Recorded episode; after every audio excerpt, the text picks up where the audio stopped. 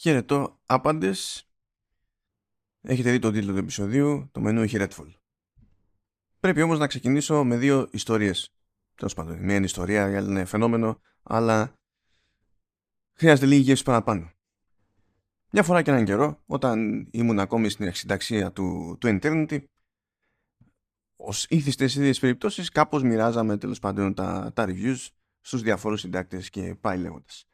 Φυσικά υπολογίζεις σε τέτοιες περιπτώσεις διαφορετικούς παράγοντες, timing, ε, γούστα, εξειδίκευση, αλλά φροντίζεις επίσης, διότι γι αυτό κατεμέ, και αυτό κατ' είναι σημαντικό, ε, που και που να βγάζεις και τον καθένα από τη βολή του, διότι είναι μια ευκαιρία τέλος πάντων να μάθει να σκεφτεί λίγο αλλιώς και τα λοιπά. Ε, έτυχε λοιπόν, όπως τυχαίνει σε όλους, ένα φεγγάρι και ένα συντάκτη χρειάστηκε να καταπιαστεί με ένα παιχνίδι, το οποίο δεν του άρεσε και άσχετα με το αν του άρεσε ή όχι, δεν ήταν και σόι. Μπαίνει, κάνει τον κόπο, OK, okay, έχετε κάποια ώρα, παραδίδει το κείμενο και μου λέει, σε παρακαλώ, μια παράκληση, ε, άλλη φορά να μην μου ξαναδώσεις μάπα παιχνίδι.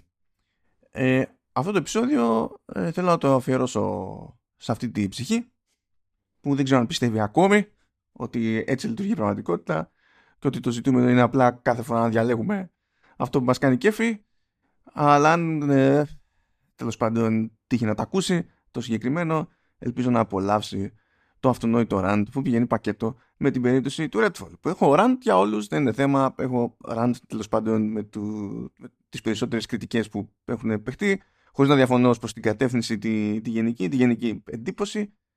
Ε, έχω rant για την Αρκίν, έχω rant για όλους δεν, δεν ξέρω, δηλαδή θα καλυφθούν θα καλυφθούν οι πάντες, δεν υπάρχει πρόβλημα έχω κάτι άλλο λίγο πιο σχετικό βέβαια με το Redfall ε, πήρα το χρόνο μου και πήρα το χρόνο μου γιατί η αλήθεια είναι ότι η ενασχόληση με το Redfall ήταν πάλι. Δηλαδή υπήρχαν ώρες που παράταγα το παιχνίδι από τα νεύρα ε, διότι φρόντιζε να, να, με στείλει στα ουρανία σε, σε, κάποια πράγματα ε, πετάγοντας προς, το, προς την κατεύθυνσή μου πράγματα που δεν είναι λογικό να περιμένεις από οποιονδήποτε παίκτη να τα υπομείνει προκειμένου να παίξει το παιχνίδι σου. Έχω έτοιμες σημειώσεις, έχω οργανώσει τα πάντα στο μυαλό μου, πάρα πολύ ωραία.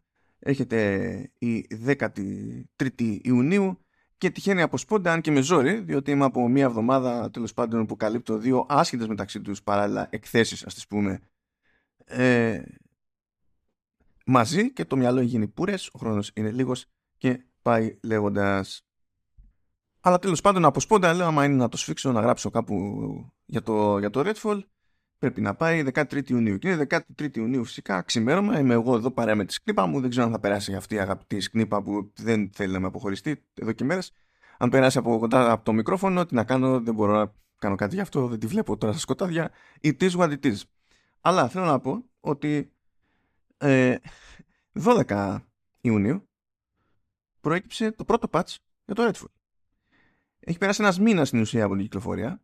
Βγήκε σχετικά γρήγορα ένα hotfix το οποίο ήταν για πολύ συγκεκριμένο ζήτημα. Και από τότε ούτε φωνή ούτε ακρόαση. Δεν υπήρχε καν ορίζοντας τέλος πάντων. Του στείλω ότι στοχεύουμε περίπου τότε να έχουμε έτοιμο ένα πρώτο patch κτλ. Είμαι, έχω κάνει εγώ τις ετοιμασίες μου λοιπόν 12 του μήνα. Λέω εντάξει, είμαι, είμαι ready. Όταν θα ξημερώνει 13 του μήνα θα χωθούμε.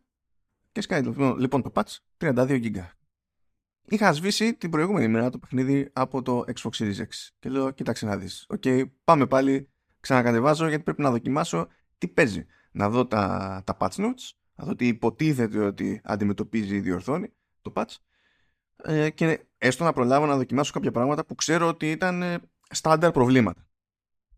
Και η αλήθεια είναι ότι κάμποσα προβλήματα φαίνεται να έχουν αντιμετωπιστεί. Ειδικά έτσι, πιο πρακτικά ζητήματα. Γιατί το design είναι άλλο καπέλο. Είναι, θέλει τη δική του αντιμετώπιση, το δικό του σχόλιο έτσι κι αλλιώς. Λέω όμως να κρατήσω την πολύ κομμωδία για το τέλος. Στην ουσία τι θα γίνει; Θα ασχοληθώ με το παιχνίδι για αυτό που είναι σχεδιαστικά. Ύστερα θα εξηγήσω τι τράβηξα με bugs και διάφορα άλλα προβλήματα που θεωρώ παντελώς απαράδεκτα γενικά σε προϊόν. Και θα αναφέρω φυσικά ε, ποια από αυτά τουλάχιστον πρόλαβα να διαπιστώσω ότι έχουν διορθωθεί.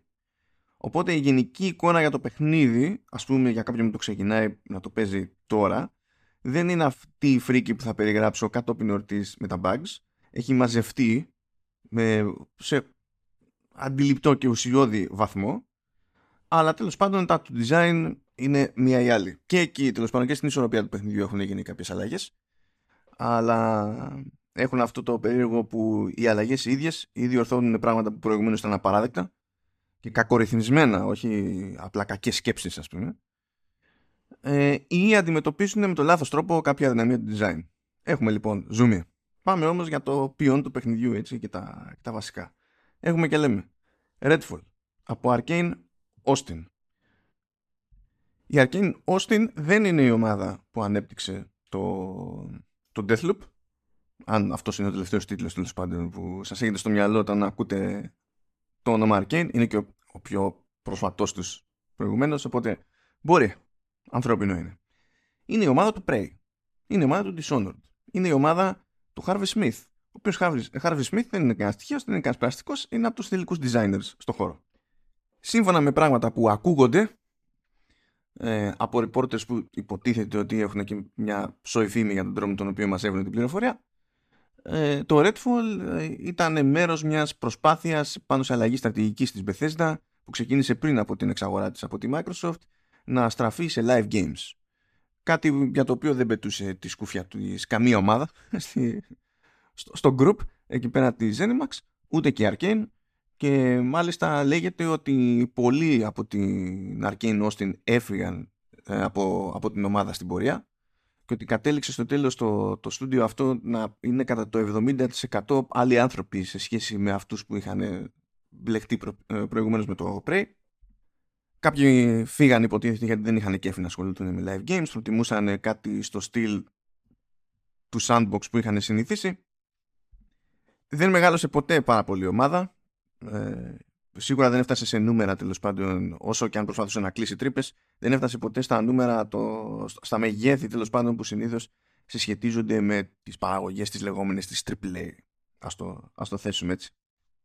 Υπήρχε και δυσκολία στο να ρεφάρουν ε, τις τρύπες. Έπρεπε ώρες-ώρες λέει να μην εξηγούν τουλάχιστον στις αγγελίες ποιο θα είναι ακριβώς το αντικείμενο της δουλειάς ε, στη θέση εργασίας που, που έχει ανοίξει. Φαινόταν αυτό έπρεπε να το αποσαφηνίσουν προφανώς στη διαδικασία της συνέντευξης.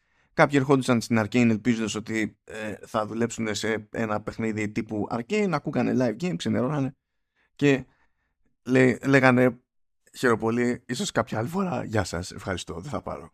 Μέσα σε όλο αυτό το κλίμα λοιπόν προέκυψε το Redfall. Το οποίο Redfall ε, είναι και δεν είναι αυτό που έρχεται στο μυαλό κάποιο όταν ακούει live game. Είναι ένα παιχνίδι που έχει χώρο για cosmetics. Και ε, για να βάλανε στα αυτιά με να βγαίνει κανένα φράγκο. Ναι, είναι, οκ. Ε, είναι παιχνίδι που σχεδιάστηκε με τη λογική ότι θα έχει πολλαπλά θα, playthroughs. Ναι, ισχύει. Ε, υποστηρίζει και κοπ. Σηκώνει μέχρι τέσσερις παίκτες. Έχει έτσι κι αλλιώς τέσσερις χαρακτήρες με διαφορές μεταξύ τους, ανάλογα με το γούστο του, του καθενός.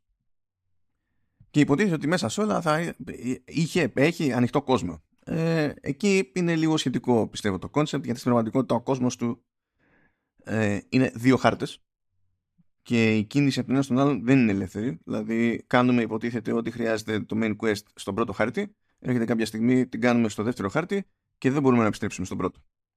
Και όχι μόνο αυτό, όταν τελειώνει το παιχνίδι, δεν μπορούμε καν να επιστρέψουμε ε, στους χάρτες, τον, τον οποιοδήποτε χάρτη και να συνεχίσουμε για να κλείσουμε κρεμότητε μηδενίζεται η πρόοδος και κρατάμε τις αναβαθμίσεις του, του χαρακτήρα, τον εξοπλισμό, τα πάντα όλα, ακόμα και τα πυρομαχικά που είχαμε καβατζώσει μένουν στις τσέπες, στο θέσουμε έτσι.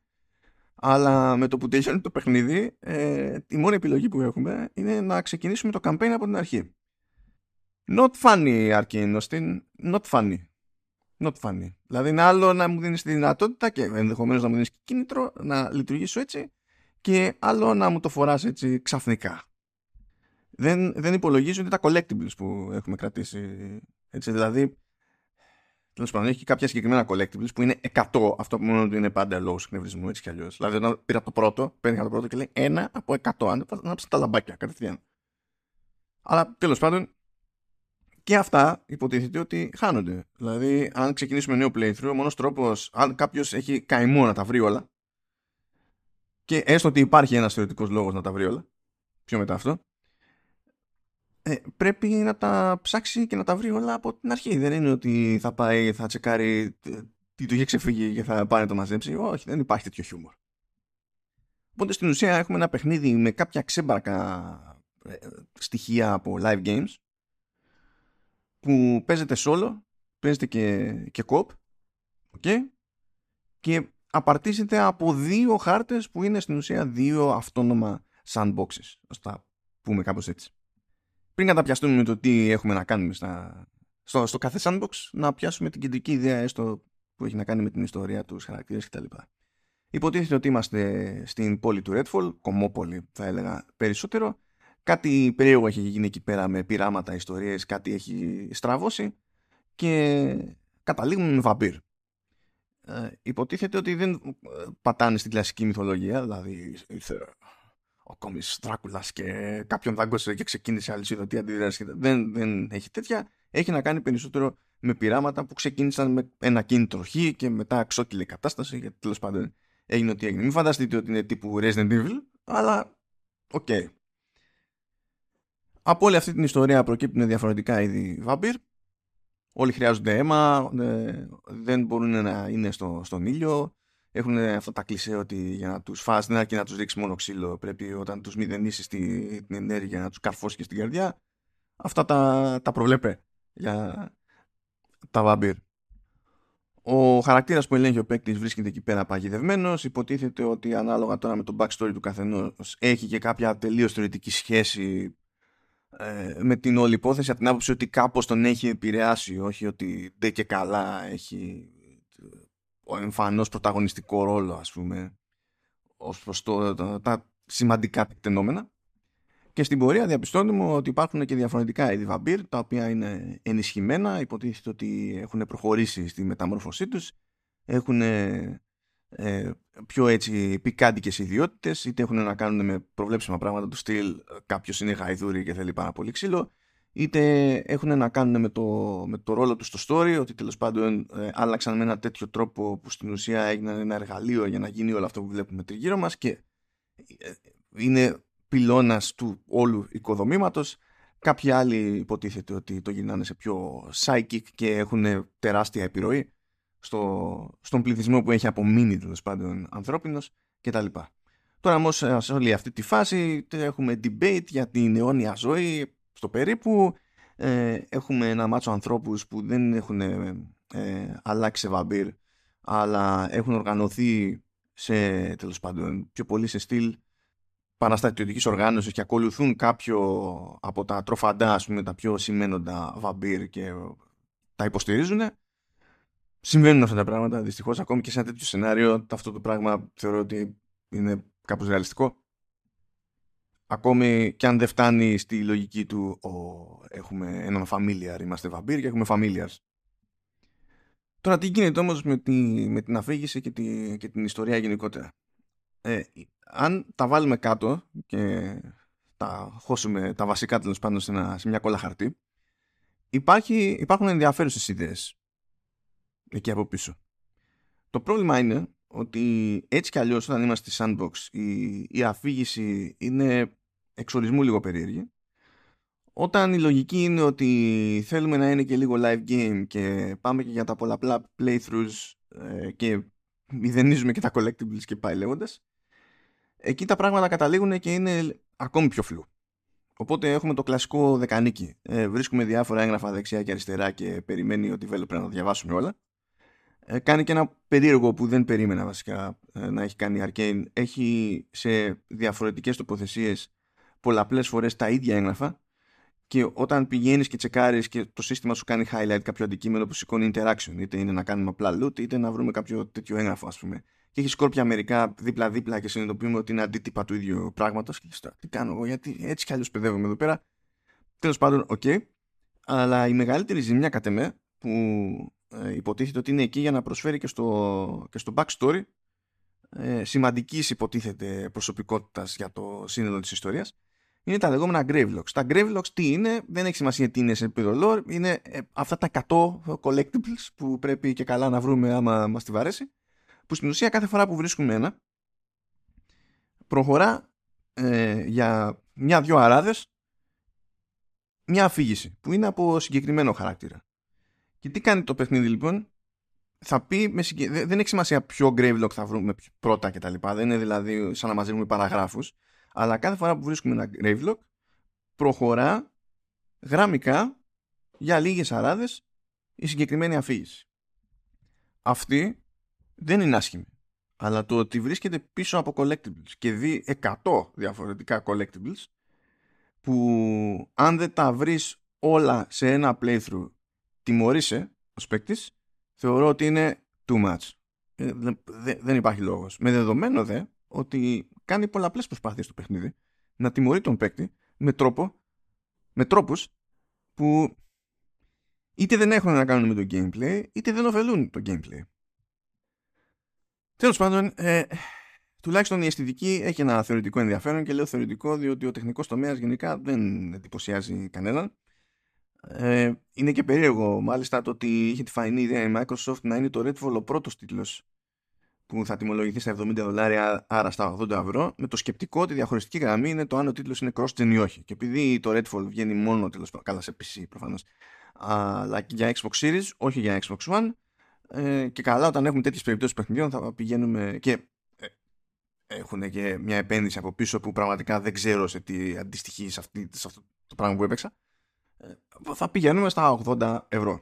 Όταν του λες του αλουνού ε, κοίταξε αποκλειστικός τίτλος εσωτερικό στούντιο ε, Arcane σε Arcane άσχετα με το τι άποψη έχει ο καθένας για, τη, για την Arcane και ο, ευκαιρία να ανεβάσουμε την τιμή γιατί ξέρετε σε τέτοιο fidelity τα παιχνίδια είναι πιο ακριβές παραγωγές και τα λοιπά και το αποτέλεσμα είναι το Redfall υπάρχει πρόβλημα. Λες φιλαράκι ε, minimum, minimum δηλαδή αν είμαι πολύ επίοικης ε, δεν είναι στα καλά σου όταν έκανες αυτή τη σκέψη. Ε, αν θέλω να πάω στην άλλη μπάντα είναι με κοροϊδεύεις και το ξέρεις. Δηλαδή όπου και να κάτσει δηλαδή μπίλια σε αυτό το εύρος έχουμε πρόβλημα.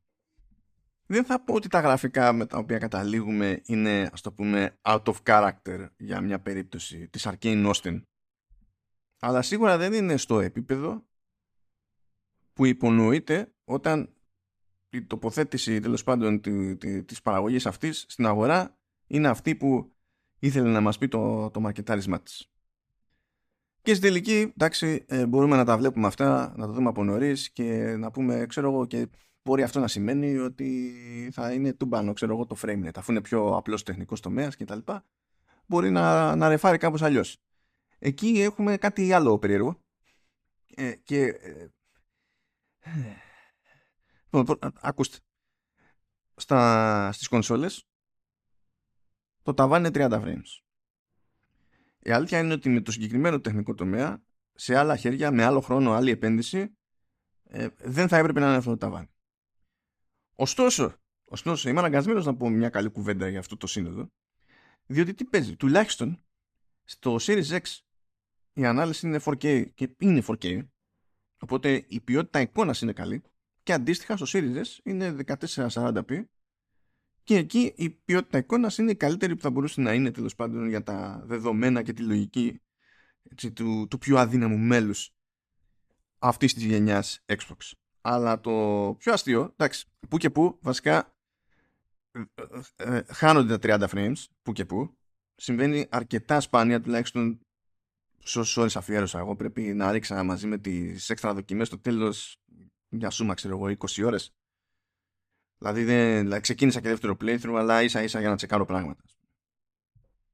Σε γενικές γραμμές όμως μένει σταθερό, αλλά το αστείο είναι ότι όταν έπαιζα το παιχνίδι, δεν μου φαινόταν ότι είναι απλά 30. Και ότι διάλογο, αφού ξέρω ότι είναι 30. Δηλαδή, καταλα... καταλαβαίνω και από άλλους παράγοντες είναι 30, αλλά γιατί μου δίνει την εντύπωση ότι κάτι άλλο παίζει σε αίσθηση; Και με τα πολλά καλά μου παιδιά, προκύπτει ότι το frame pacing είναι jet. Και εκεί ε, ε, σκάλωσα, διότι λέω για να είναι 30, να βλέπω ότι είναι 30, αλλά να νιώθω ότι κάτι είναι διαφορετικό από αυτό που έχω συνηθίσει στα 30 και να μου κάνει εντύπωση, φαντάσου πόσο παιχνίδι έχω φάει στη μάπα που άσχετα με το τι πετυχαίνει σε frame rate, έχει frame pacing που είναι στο γάμ του καραγκιόζη. Εκεί έχουμε φτάσει δηλαδή. From Software δεν μιλάω μόνο για σένα, αλλά για σένα μιλάω. Αλλά τέλος πάντων σε κάθε περίπτωση μακάρι ο καημός που είχαμε όλοι με το Redfall, όσοι τουλάχιστον παίξαμε το Redfall, να ήταν ο τεχνικός τομέας. Ε, να κάνω μια γρήγορη στάση τουλάχιστον στο κομμάτι της μουσικής. Ε, μπορεί η μουσική στο, στο Redfall να φαίνεται ότι είναι σε κόντρα ρόλο διότι είναι πιο μοντέρνα ε, έχει μια τάση να στηρίζει έτσι μια αίσθηση μυστηρίου αλλά στη λάτη φεύγει δηλαδή σε ως άκουσμα μοιάζει περισσότερο με κατασκοπική παρά κάτι που έχει να κάνει τέλος πάντων με, με gothic φαντασία και τέλος πάντων τέτοια πράγματα. Και πιστεύω ότι έχει γίνει παράξενα καλή δουλειά εκεί πέρα και παίζοντας το παιχνίδι δεν με ενόχλησε ποτέ. Σε αρκετές περιπτώσεις έκανα και κέφι δηλαδή. Δεν είχε υπερβολική χρήση να σκεπάζει τα πάντα. Υπήρχε μια κάποια προσοχή τέλος πάντων στο πότε χώνεται ε, τι προσπαθεί να κάνει η μουσική. Έχει βγει το επίσημο soundtrack σε streaming services, οπότε στη σημειώση του επεισοδίου θα βρείτε και το αντίστοιχο playlist που κάνω σε αυτές τις περιπτώσεις, που είναι αυτά τα playlist που τα βαφτίζω Something Something High Notes, ο τίτλος τέλος πάντων του, του παιχνιδιού. Είναι η ιστορία που κάνω και στο showrunners για τις τηλεοπτικές σειρές. Αλλά τέλος πάντων το ρεζουμέ είναι ότι νομίζω πως εντάσσεται στα θετικά του τίτλου. Και έχει ένα έτσι ένα μικρό σε διάρκεια, αλλά ψηλοσυγκεκριμένο σερί η Arcane και στις δύο μπάντες και στα δύο της μεγάλα στούντιο, δηλαδή και στη Γαλλία και, στο, και στην Αμερική. Γιατί αν τσεκάρετε και το soundtrack του Deathloop ας πούμε, και εκεί προέχει το στυλ. Είναι άλλο είδος μουσικής μεν, αλλά πάλι ε, ανάλογα τέλος πάντων μοντέρνο και θα έλεγα ενδιαφέρον. Απλά στην περίπτωση του Deathloop που έχουμε να κάνουμε με κάτι πιο κατασκοπικό ε, φαίνεται τέλος πάντων με τη μία μονομιάς να ταιριάζει περισσότερο με τη γενικότερη αίσθηση. Εδώ μπορεί να κάθεται ανάποδα σε κάποιον μόλις ακούσει το concept του παιχνιδιού ας πούμε και πάρει και έτσι μια τζούρα από τη μουσική αλλά στην πράξη λειτουργεί. Πάμε πάντως λίγο στη, στη δομή της εμπειρίας και των μηχανισμών και πώς συνδέονται κάπως τα πράγματα. Μπορεί να περιμένει κανείς όταν έχουμε να κάνουμε με sandbox και περίπου open world και τα λοιπά ένα μάτσο από άπειρες αγκαρίες οι οποίες ανανεώνονται ξανά και ξανά και δεν τελειώνουν με τίποτα. Αυτό δεν ισχύει στην περίπτωση του, του Redfall και είναι από τα θετικά του τουλάχιστον στα χαρτιά. Έτσι.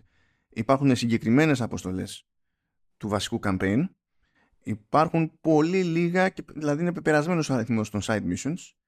Στην ουσία όταν συναντούμε κάποιους χαρακτήρες στο βασικό μας safe house αυτοί συνήθως έχουν και ένα side mission ο καθένας. Κατ' εξαίρεση κάποιος μπορεί να έχει δεύτερο ας πούμε.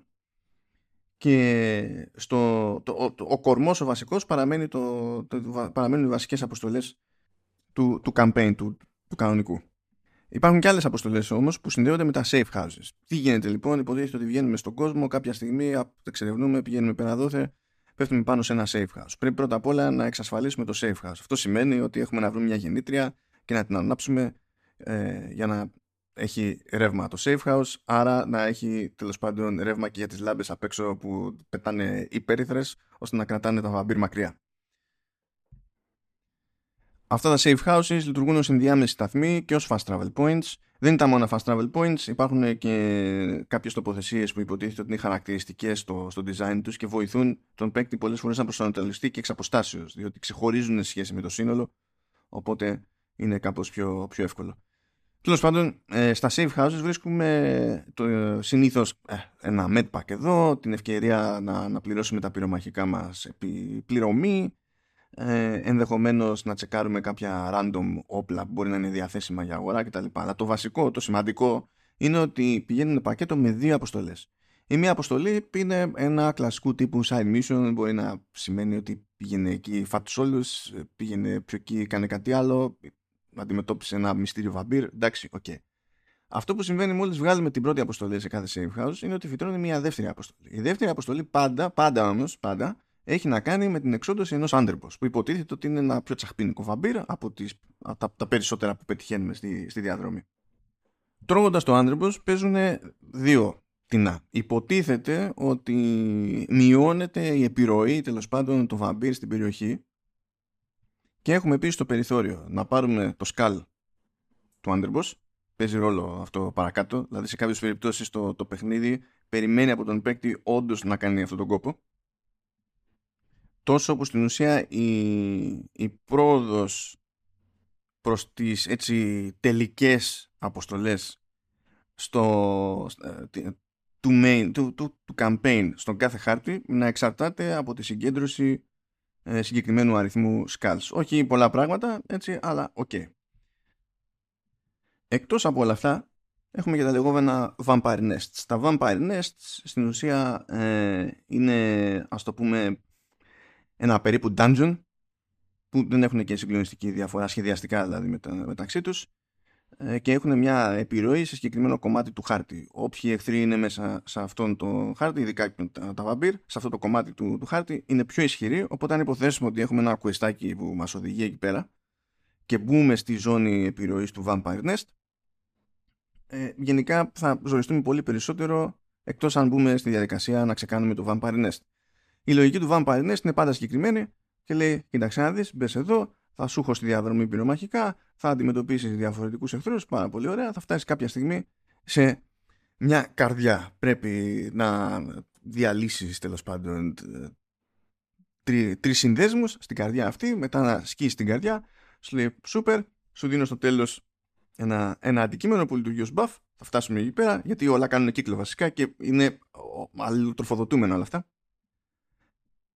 Και μόλις διαλύσουμε και την καρδιά και πάρουμε το, το αντικείμενο, ένα remnant, έτσι όπως το, το ονομάζουν αυτά, τότε στην ουσία ξεκινά αντίστοιχη μέτρηση. Σπάνε διάφορα πράγματα γύρω μας που ανοίγουν τον δρόμο σε διάφορα αντικείμενα, πυρομαχικά, όπλα, είναι λίγο random αυτά. Οπότε έχουμε το περιθώριο να τρέξουμε πέρα δόθε για να καταφέρουμε να μαζέψουμε ό,τι χωράει στις τσέπες μας, που λέει ο λόγος, στον χρόνο που έχουμε διαθέσιμο και πρέπει μέσα σε όλα αυτά, σε αυτές τις πύλες που θα σπάσουν, να πετύχουμε ιδανικά και την έξοδο και να προλάβουμε να βγούμε τέλος πάντων από το Nest. Βέβαια, άμα δεν προλάβετε να βγείτε, δεν είναι ότι χάθηκε και ο, ο κόσμος, δεν, δεν, δεν χάνετε τίποτα. Απλά σας πετάει το, το παιχνίδι από το Nest. Πάλι υποτίθεται ότι έχετε αντιμετωπίσει το Nest και άρα έχετε αποδυναμώσει και κυρίως τα βαμπύρ που ήταν πριν σε αυτή τη ζώνη. Αυτές, αυτές οι φωλιές και άρα και η ζώνη επιρροής τους ε, ανανεώνονται με την πάροδο του χρόνου αλλά ποτέ σε κανέναν χάρτη δεν είναι πολλές και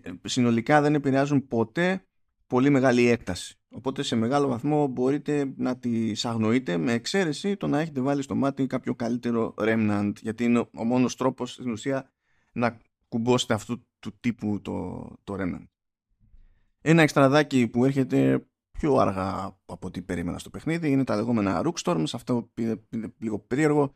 Σαν ιδέα υποτίθεται ότι από ένα σημείο του παιχνιδιού, όχι πριν, όχι νωρίς, αλλά από προχωρημένο σημείο του παιχνιδιού και μετά, κάνοντας διάφορα πράγματα στην πορεία, δηλαδή σκοτώνεται συγκεκριμένο είδος βαμπύρ, ή ολοκληρώνεται μια αποστολή, ή τρώτε ένα άντρεπο, ή ε, ό,τι να είναι τέλος πάντων, γεμίζει μια μπάρα. Και μόλις γεμίσει αυτή η μπάρα, ξεκινάει ένα ε, λεγόμενο Rookstorm παίζουν εκεί πέρα κάτι κόκκινη κεραυνή και ό,τι να είναι. Και τότε σκάει και ένα συγκεκριμένο είδος βαμπύρ που στην ουσία είναι τάγκ και θέλει πολύ ξύλο. Πάρα πολύ ξύλο. Δηλαδή τις πρώτες φορές που θα έρθετε, βασικά την πρώτη φορά που θα έρθετε μούρι με μούρι, επειδή είναι μέρος του main campaign, δεν θέλει τόσο ξύλο. Είναι πιο βατό επίτηδες.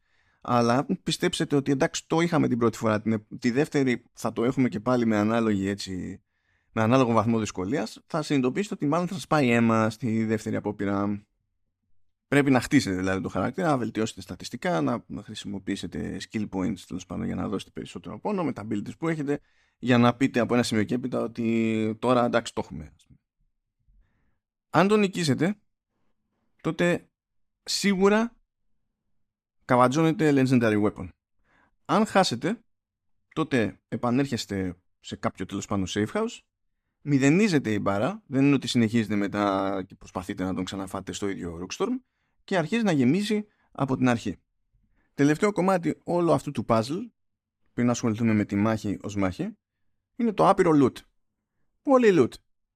Θα μαζεύετε, ας το πούμε λεφτά, είναι και καλά support το, το λέει, που είναι το, το, το νόμισμα του παιχνιδιού και το οποίο χρησιμοποιείτε για να αγοράζετε αντικείμενα, είτε μιλάμε για πυρομαχικά, είτε μιλάμε ε, για νέα όπλα, οτιδήποτε δεν έχει σημασία. Αυτό θα χρησιμοποιήσετε για να πληρώσετε για το, για το οτιδήποτε και ό,τι πληρωμές και να κάνετε θα την κάνετε είτε στα μεγάλα safe houses που έχουν υποτίθεται και τους υποστηρικτικούς χαρακτήρες και ε, από εκεί αναλαμβάνετε και τις αποστολές ε, το, για το main ή ε, σε μικρότερη κλίμακα τέλος πάντων από τα μικρά safe houses που λειτουργούν και ο fast travel, ως fast travel points κατά μήκος και πλάτος του, του χάρτη. Φυσικά τα όπλα αυτά έρχονται σε tiers, είναι τα κλασικά έτσι, τα, τα common, τα, καλά, τα rare, καλά δεν τα, λέει, δεν τα λέει έτσι, αλλά είναι το ίδιο πράγμα. Δηλαδή, το color coding είναι το κλασικό, τα καλύτερα είναι τα χρυσά και πάει έτσι. Ε, όσο προχωράτε στο παιχνίδι και ανεβαίνετε level, κάνουν και αυτά scale σε level στην ουσία, αυτά που φυτρώνουν μπροστά σας. Ε, είτε ω loot είτε ω αντάμιβε από την ολοκλήρωση αποστολών και αναμετρήσεων.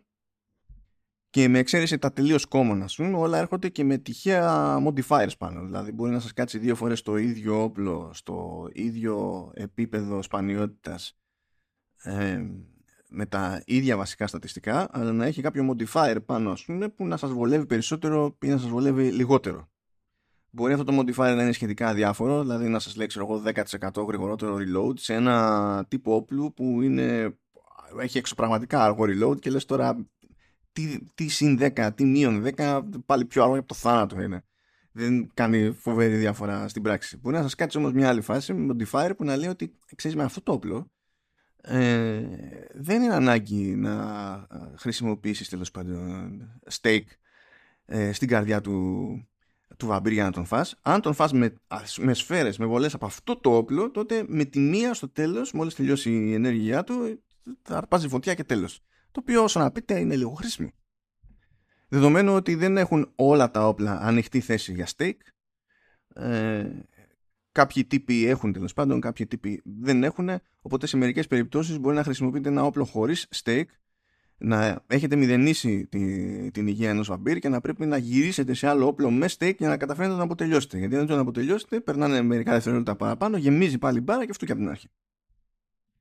Τώρα, γιατί τα λέω όλα αυτά; Είναι στην ουσία για να βάλουμε λίγο τις σχέσεις του περιεχομένου και το πώς λειτουργεί όλη η φάση αλυσίδωτα. Έχουμε λοιπόν τον βασικό κορμό. Ο βασικός κορμός θα σας δώσει και όπλα, θα σας δώσει και χρήματα, θα σας δώσει διάφορα πραγματάκια. Ωστόσο, αν ασχολείστε με, με Vampire Nests, τότε σίγουρα βρίσκεται remnants που σας ανεβάζουν το health. Είναι στάνταρ δηλαδή ότι αν ασχοληθείτε με Vampire Nest όσο προχωράτε σε επίπεδο θα βρίσκετε και βελτιωμένα remnants που θα σας ανεβάζουν το, το health που σας δίνει το level στο οποίο βρίσκεται ο χαρακτήρας ουσιοδός. Δεν μιλάμε για μελιτέα ποσότητα. Αντίστοιχα τα Rookstorms είναι πακέτο αλλά είναι στάνταρ τρόπος να βρείτε legendary weapons. Θέλετε τα καλύτερα δυνατά όπλα πρέπει να, να σφάξετε κάποιο ρουκ. Αντίστοιχα, θέλετε να κάνετε τη ζωή σας λίγο πιο εύκολη σε μια δεδομένη ε, περιοχή, τότε πρέπει να ασχοληθείτε με τις, ε, με τις αποστολές του, του Safe House. Και άπαξ και βγάλετε και τη δεύτερη αποστολή, όχι μόνο έχετε ένα αντικείμενο, το, το σκάλ τέλος πάντων, που θα σας, ε, θα σας χρησιμεύσει παρακάτω, αλλά έχετε περάσει και μία από τις σχετικά, στο πούμε, πιο ενδιαφέρουσες αναμετρήσεις, επειδή δεν είναι βανίλα βαμπύρ τέλος πάντων ποτέ το Underboss, ε, ή προσπαθεί τουλάχιστον να μην είναι βανίλα έτσι. Δεν, γενικά τα bosses mini και μη του Redfall δεν είναι έτσι, τα, τα δυνατά σημεία του παιχνιδιού. Τα λίγα τέλος πάντων δυνατά που μπορεί να έχει αυτό το παιχνίδι. Αλλά φέρνουν μια ποικιλία βρε αδερφέ εκείνη την ώρα. Και εφόσον το ολοκληρώσετε και αυτό το κομμάτι τότε και στο απλούστερο αυτό safe house που κάνατε αυτές τις δύο αποστολές μπαίνουν στο rotation των όπλων που σκάνε για αγορά πιο σπάνια όπλα να πω την αμαρτία μου στην πράξη ποτέ αυτά, δηλαδή ή μάλλον πολύ λίγες φορές αυτά που σκάγανε στο rotation των safe houses ήταν τόσο ενδιαφέροντα ώστε να πω θα κάνω ένα ακόμα παραπάνω και θα τα αγοράσω. Οπότε έχουμε συγκεκριμένο στυλ δραστηριοτήτων που αποφέρουν συγκεκριμένα πράγματα με σαφήνεια στον παίκτη χωρίς να τον βάζουν ποτέ στη διαδικασία να χτυπιέται ξανά και ξανά για τα ίδια πράγματα. Τα μόνα πράγματα που επαναλαμβάνουν στην ουσία είναι τα Rook Storms που είπα ότι γεμίζει μπάρα και οκ. Οπότε εκεί πέρα, ναι, εντάξει, τραβιόμαστε λίγο παραπάνω, αλλά έχουμε το δεκανίκιο ότι ε, τουλάχιστον θα, θα κουμπώσουμε ένα νέο legendary. Υπάρχει αυτή η παρηγοριά. Τέλος πάντων. Και είναι και τα Vampire Nests που πότε πότε κάνουν refresh, αλλά ποτέ ιδιαίτερα επιθετικά. Και να πω την αμαρτία μου σε σχέση με έναν περίπου ανοιχτό κόσμο που θα είχε τυχαίες δραστηριότητες που ανανεώνονται ξανά και ξανά και κάθομαι και χτυπιέμαι κάνοντας χίλιες φορές το ίδιο πράγμα για να κερδίσω δεν ξέρω και εγώ τι, ας πούμε, που μπορεί να είναι και τελείως άχρηστο στην τελική. Αυτή την προσέγγιση στα χαρτιά πάλι την προτιμώ. Τα προβλήματα τα χοντρά βέβαια έρχονται όταν τα βάζουμε όλα αυτά στην πράξη και δημιουργείται μια ροή στο παιχνίδι. Και νομίζω ότι αν είναι να πω ότι έχω κάποιο μεγαλύτερο παράπονο στη, στο, στην κανονική ροή του παιχνιδιού το έχω από τη, από τη μάχη και ε, από, το, από τη λογική με την οποία λειτουργούν τα όπλα άσχετα τι, τι όπλο είναι γιατί υπάρχουν μερικά ωραία όπλα έτσι. είναι κάποιο τέλος πάντων που χρησιμοποιεί ε, υπέρυθες ακτίνες και με αρκετή χρήση τέλος πάντων μπορεί να πετρώσει ένας ε, ε, ένα βαμπύρ και ανάλογα τώρα με τη δύναμη του βαμπύρ μπορεί να του κάνουμε μία έτσι και να σπάσει, μπορεί να του κάνουμε μία δυο και να του κάνουμε κάπως ο damage αλλά να μην πεθάνει με τη μία και πάει λέγοντας. Μπορεί να μας βοηθήσει το ίδιο όπλο να ανοίξουμε δρόμους. Γιατί που και που σκάει μια κόκκινη ομίχλη τέλος πάντων που κάνει πάρα πολύ ζημιά, αλλά με αυτό εξ αποστάσεως μπορούμε να διαλύσουμε την ομίχλη και να ανοίξουμε, ας το πούμε, διαδρομές. Έχουμε πιστόλια, shotguns. Δεν ξέρω πώς κατάφερε η Arcane ε, να φτιάξει το ίσως μοναδικό παιχνίδι που σίγουρα το μόνο που θυμάμαι έτσι, αλλά ξέρω εγώ μπορεί κάποιος να έχει καταφέρει κατά ανάλογο τόσα χρόνια games έχουμε σε αυτή τη ζωή. Ε, πρέπει να είναι το, το, το μόνο παιχνίδι που, μένει στη μνήμη μου που έχει αποτύχει να αναδείξει το shotgun στον καλύτερο φίλο του gamer. Δεν ξέρω πώς το καταλαβαίνω αυτό τα έχουν πάει πολύ καλύτερα με sniper rifles, έχουν πολύ πιο ενδιαφέροντα πιστόλια, έχουν πολύ πιο ενδιαφέροντα ε, πολυβόλα. Είναι, έχει, στις άλλες κατηγορίες έχει περισσότερο zoom το πράγμα. Αλλά πρόβλημα νούμερο ένα. Στη μετακίνηση στο, ε, στον κόσμο του παιχνιδιού. Γενικά τα πράγματα είναι κενά. Ε, Καταλαβαίνω γιατί είναι κενά, διότι η Arcane με 100 άτομα δεν μπορεί να γεμίσει αυτόν τον κόσμο ούτως ή άλλως με πράγματα και να είναι και ενδιαφέροντα τα πράγματα ώστε να μην κάνουν μεγαλύτερη ζημιά. Δηλαδή, OK, okay, μπορώ να το καταλάβω. Αλλά το αποτέλεσμα παραμένει ίδιο. Τα πράγματα είναι κενά. Μάλιστα, ένας τρόπος να το αντιμετωπίσει αυτό η Arcane, ε, σύμφωνα με τα patch notes του θρηλυκού αυτού patch για το οποίο περιμέναμε ένα μήνα μετά το, το λανσάρισμα, είναι ε, να κάνουν spawn πιο συχνά ε, εχθροί στη διαδρομή. Και λες αυτό δεν είναι λύση, αυτό είναι στην καλύτερη τσιρωτό. Αλλά ε, χωρίς να έχουμε απολυμβάνει καν το τραύμα, απλά κολλήσαμε ένα τσιρωτό πάνω. Το άλλο μου πρόβλημα είναι ε, το concept της, το, της ακρίβειας του accuracy των όπλων.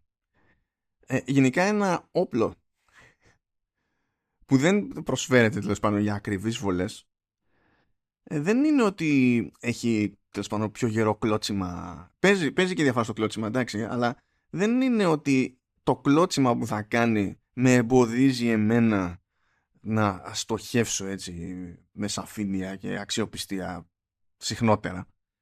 Είναι ότι ε, έχουμε αποφασίσει ότι θα παίζει με ποσόστοση το πράγμα και μπορεί να είσαι μούρι με μούρι με έναν εχθρό με ένα πιστόλι μέσα στη μάπα του να έχετε ένα μέτρο απόσταση, σημαδεύει τον κορμό του. Δηλαδή έχεις και αέρα. Έχεις και περιθώριο δηλαδή. Χρειάζεται να κάνεις και κίνηση για να καταφέρεις να βγεις τελείως εκ του στόχου. Πατάς τη σκανδάλη και δεν βρίσκεις στόχο. Αυτή είναι η λάθο προσέγγισης. Πολύ απλά δηλαδή είναι, είναι η λάθο προσέγγισης.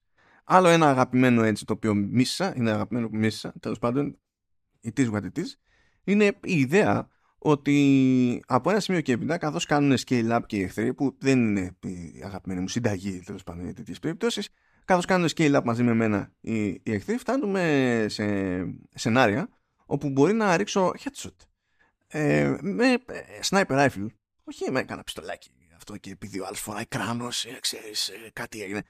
Headshot με sniper rifle της προκοπής high level να είναι και ε, ζώρικο όπλο γενικά και πιο σπάνια σύνδεση και με ωραία mods και τα λοιπά και αν δεν έχει πάνω mod που να λέει συγκεκριμένα ότι σου δίνει ξέρω εγώ 25% bonus damage έτσι και κάνεις headshot να μην είναι one hit kill αυτά μου ξυπνάνε έτσι μνήμες στο στυλ ε, Assassin's Creed στην εποχή του open world RPG ε, που πηγαίνεις και του χώνεις το αλλού τη λεπίδα στο λαιμό και λες «Α, δεν πέθανε, δεν είσαι αρκετά high level». Τρελαίνομαι. Τρελαίνομαι. Απλά τρε, τρελαίνομαι. Επίσης, τα βαμπύρ. Τα βαμπύρ, παιδιά, είναι ζαβά. Και οι άνθρωποι, οι ανθρώπινοι εχθροί είναι σαφοί. Και η αλήθεια είναι ότι και οι δύο πλευρές έχουν το ίδιο κομικό AI. Μερικές φορές κάνει freeze και τελείω ο ένας ή ο άλλος εχθρός. Υποτίθεται ότι με το patch αυτά έχουν μειωθεί τουλάχιστον τα, φριζαρίσματα. Αλλά και όταν έκανε freeze κάποιος εχθρός, δεν ήταν αυτονόητο προηγουμένως ότι Α, λες εντάξει, τώρα έχει αράξει εκεί, τουλάχιστον να το σκίσω. Θα κάνω εγώ τον το ξυπνητζή. Ε, Μερικές φορές συνέβαινε αυτό όντως. Λες κάθεται ακίνητος, δεν αντιδρά καθόλου. Έχει κολλήσει σε μια loop animation περίεργη, ας πούμε, που δεν καταλαβαίνεις τι σημαίνει. Τι, τι προσπαθεί να κάνει καν, έστω του βγαίνει η κίνηση. Και πιου πιου και τον λιώνεις. Και λες τουλάχιστον τέλος πάντων λειτουργήσε προς δικό μου όφελος αυτό το πράγμα, παρότι είναι ζημιά στο παιχνίδι. Okay. Σε άλλες περιπτώσεις μείνανε σκαλωμένοι, δεν κάνανε τίποτα και δεν τρώγανε και damage. Και μου έτυχε αυτό σε περίπτωση που έπρεπε να τον φάω αυτόν τον, τον εχθρό για να καταφέρω να, ε, ε, και καλά να ολοκληρώσω το quest, το mission. Και δεν μπορούσα να ολοκληρώσω το mission. Διότι δεν έχει σημασία τι έκανα. Ο, ο τύπος ήταν και ακίνητος και δεν έτρωγε damage. Παράνοια. Αλλά αυτά είναι μπαγκές. Το AI δεν είναι μπαγκιά. Το AI είναι η αγέλια. Είδα κόσμο και κοσμάκι να παίρνει χαμπάρι ότι του ρίχνω εξ αποστάσεως να φαίνεται, να μου δείχνει ρε παιδί μου την αντίδρασή του ότι ένιωσε και ότι προσπαθεί να προσαρμοστεί. Και να κάνει strafe μπροστά μου, αλλά με γυρισμένη την πλάτη προς τα εμένα. Κανείς δεν ξέρει γιατί. Κανείς δεν ξέρει πώς φαίνεται αυτό φυσιολογικό, πώς περνάει από quality assurance. Αλλά πάλι μακάρι, μακάρι να ήταν απλά κάτι τέτοιο που περνάει από quality assurance, που το πάρει κανένας χαμπάρι, ή να ασχοληθεί κάποιος για να το ισιώσει μέχρι το λανσάρισμα. Έχουμε και πράγματα που είναι κακό design αναμετρήσεων. Και έχουν εύρος αυτά τα προβλήματα. Πρώτον, τα απλά βαμπύρ, έτσι και είναι δύο-τρία, σας πάνε αίμα. Αίμα. Υπάρχει λύση γι' αυτό. Υπάρχει λύση γι' αυτό. Άμα φανταστείτε ότι θα τρέξετε μακριά τους με την, την ψηλότερη ταχύτητα που σας δίνει τέλος πάντων ο χαρακτήρας σας και ότι έτσι θα γλιτώσετε τέλος πάντων μάλλον τα προφανή χτυπήματα, αυτό δεν λειτουργεί.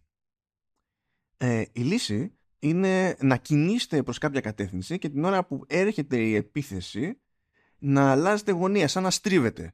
Αν το κάνετε, αν συνηθίσετε το timing τέλος πάντων ε, αυτής της μανούβρας, μπορείτε να κάνετε πυρουέτες και να μην σας πετυχαίνει με τίποτα. Το οποίο είναι επίσης γελίο. Είναι το ίδιο γελίο με το ότι αν τρέχω μακριά του πετώντας, ε, με πετυχαίνει πάντα. Θα πει κάποιος, ναι, είναι βαμπύρ. Φαίνεται και όλα στο παιχνίδι ότι στην ουσία κάνουν teleport, έχουν ε, υπερφυσική ταχύτητα κτλ.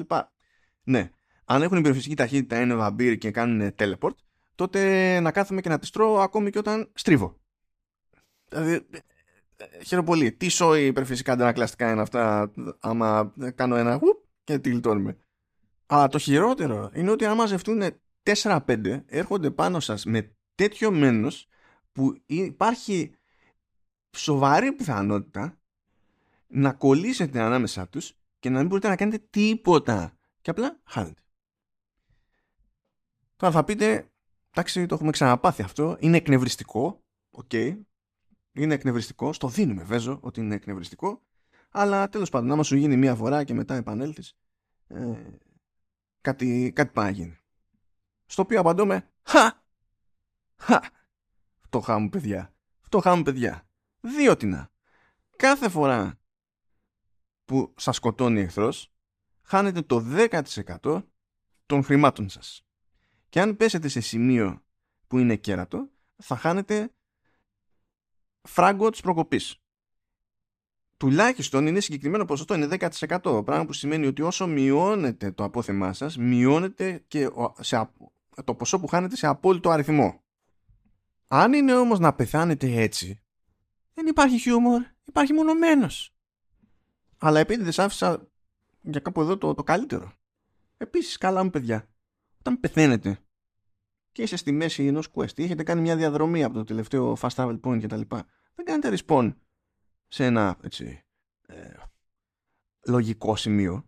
Υπάρχουν λίγες εξαιρέσεις καμιά φορά, αλλά κυρίως σε ιστορικούς χώρους. Αν είστε μέσα σε Vampire Nest, θα σου πει εντάξει, με σε πετάξω τελείως έξω θα σας πάει στο κοντινότερο safe house. Αν λοιπόν εσείς ξεκινήσετε από ένα safe house και δεν σας έφερε διαδρομή, μια μεγάλη διαδρομή τέλος πάντων, να πέσετε πάνω σε άλλο safe house και να πω ότι τα fast travel points δεν μετράνε, safe house, μόνο safe house,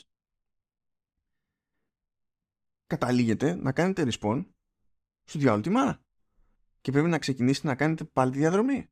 Και να αντιμετωπίσετε κατά πάσα πιθανότητα ότι είχατε αντιμετωπίσει στην πρώτη σας προσέγγιση στην όποια τοποθεσία έχετε στα πάρη.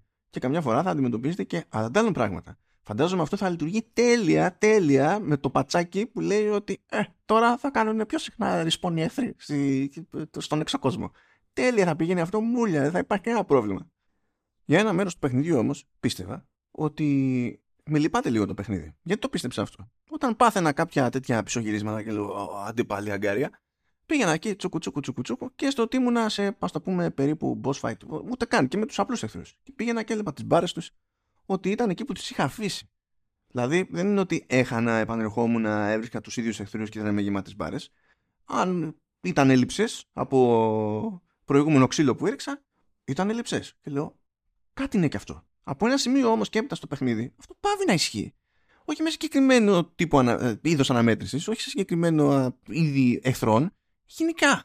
Απλά σταματάει. Δηλαδή, μέχρι ένα σημείο το κάνει ακόμα και στα boss fights. Και από ένα σημείο και έπειτα λέει, You know what, never mind. Τώρα, για να είμαι ειλικρινής, δεν είμαι super σίγουρος γιατί δεν έκανα τέτοιο κόπο να φτάσω μέχρι και σε boss από την αρχή στη γρήγορη δοκίμη που έκανα μετά το, το πατσάρισμα. Ελπίζω ελπίζω να έχει ισιώσει αυτή η παράνοια. Δεν με ενδιαφέρει προς ποια μεριά θα έχει πάει. Μπορεί να έχει διάλεξει μεριά και να μείνει εκεί πέρα, τουλάχιστον να ξέρω τι διάλογο περιμένω. Θα ήταν βελτίωση κι αυτό.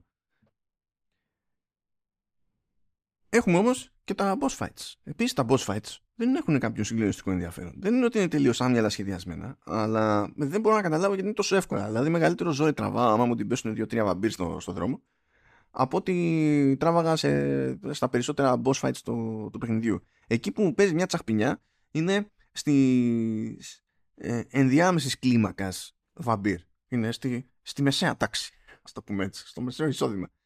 Που εκεί όντως κάποιος ήταν τσαχπίνες και είχε ωραίες ιδέες. Δηλαδή, η, η παραλλαγή σε κάποια βαμπύρ που έρχεται τέλος πάντων με, με ασπίδα. Που η ασπίδα αυτή έχει συγκεκριμένα κενά. Άρα ε, συμφέρει να μπω στη διαδικασία εξ αποστάσεως ε, με sniper rifle ή κάτι που με βολεύει τέλος πάντων εξ αποστάσεως. Τώρα εγώ έπαιζα πολύ με sniper γιατί είχα διαλέξει το χαρακτήρα που ότι δίνει πόνο με sniper και το special ability που έχει είναι και αυτό sniper και πάει λέγοντας.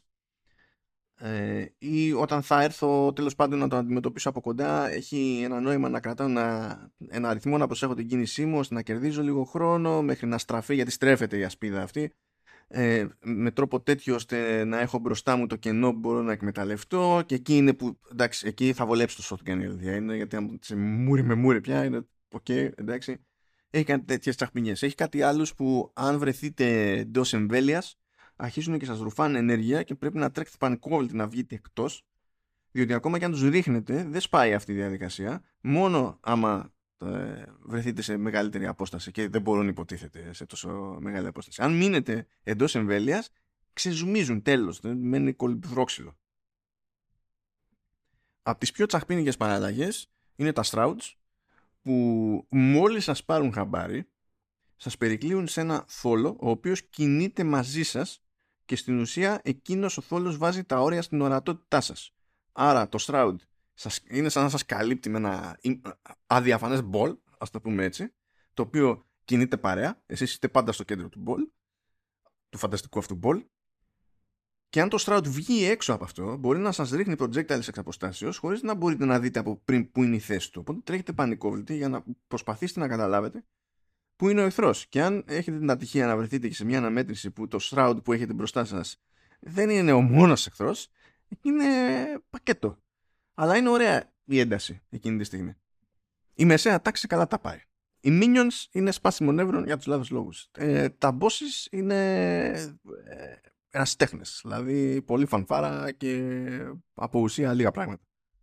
Τουλάχιστον όταν τρώτε κάποιο boss κερδίζετε και ένα τσαχπίνικο, ένα όντως μοναδικό, πολύ συγκεκριμένο τέλος πάντων buff, το οποίο είναι πολύ εύκολο εκείνη την ώρα μία να το πάρετε και μία να λέτε ότι παντρεύομαι μέχρι να βρω το επόμενο γιατί έχει ουσιαστική συνεισφορά ας πούμε. Και η πλάκα είναι ότι το καλύτερο buff, το καλύτερο buff έρχεται με το τελικό boss fight διότι τέτοια είναι η αυτοπεποίθηση του Redfall για το ότι θα κάνετε πολλαπλά playthrough και λέει ότι εντάξει θα ξεκινήσει μετά με αυτό, θα βάλει και ψηλότερη δυσκολία και θα αισθάνεται ότι κάτι κατάφερε. Όχι, η Arcane, όχι, δεν θα αισθάνεται ότι κάτι κατάφερε. Δεν θα αισθάνεται καν βασικά μετά από τα διάφορα τα κουβά. Οπότε εκεί που θέλω να καταλήξω σε γενικές γραμμές είναι ότι η... Ε, ε, έχουμε μια ενδιαφέρουσα κεντρική ιδέα στην ιστορία που χαντακώνεται από τον τρόπο που αντιμετωπίζεται, που, με τον οποίο προβάλλεται, που καλά δεν υπάρχουν καν cutscenes, cutscenes έτσι, είναι σαν motion comics. Εκεί δηλαδή πραγματικά δεν, δεν ξέρω τι υποστήριξη είχε αυτό το ρημάδι το project για να καταλήξεις με motion comics σε παραγωγή Arcane με την Bethesda και τη Zenimax υπό τη σκέπη της Microsoft. Δεν καταλαβαίνω αυτά.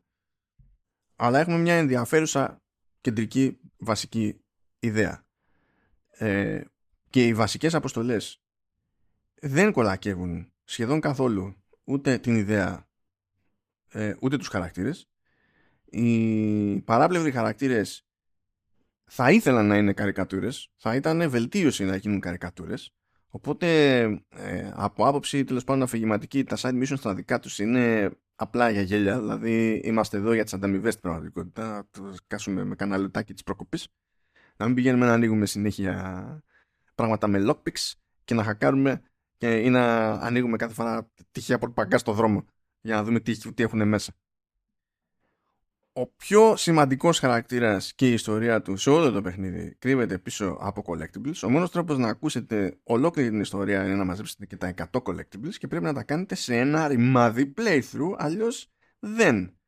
Και όπως είπαμε σε επαναληπτικό, σε νέο playthrough δεν είναι ότι εντάξει μαζέψατε αυτά που μαζέψατε και τώρα ψάχνετε τα υπόλοιπα. Όχι, είναι πάρτο όλα από την αρχή φιλαράκι Έχουμε επίσης στη λογική του sandbox έχουμε μια καλή πιστεύω γενική προσέγγιση ως προς τη, ε, το ποιόν τέλος πάντων ε, τη συγκεκριμένη ποικιλία, τη μαζεμένη, τη σφιχτή ποικιλία των δραστηριοτήτων και την πολύ πολύ πολύ ε, σφιχτή χρήση τους ώστε να μην μας κάψει η επανάληψη όπως συμβαίνει σε πολλά παιχνίδια του είδους είτε τα μιλάμε για sandbox είτε μιλάμε για open world που δεν είναι sandbox και πάει λέγοντας. Έχουν αποφύγει αυτή την, την αμαρτία με κάποιο τρόπο. Εκεί έκοψε δηλαδή. Αλλά από την άλλη έχουμε ε, σχετικά αστεία boss fights, ε, πιο εκνευριστικούς από το αναμενόμενο απλούς εχθρούς. Οι ενδιάμεσοι είπαμε είναι πιο ενδιαφέροντες, εντάξει, το βάζω αυτό στα συν.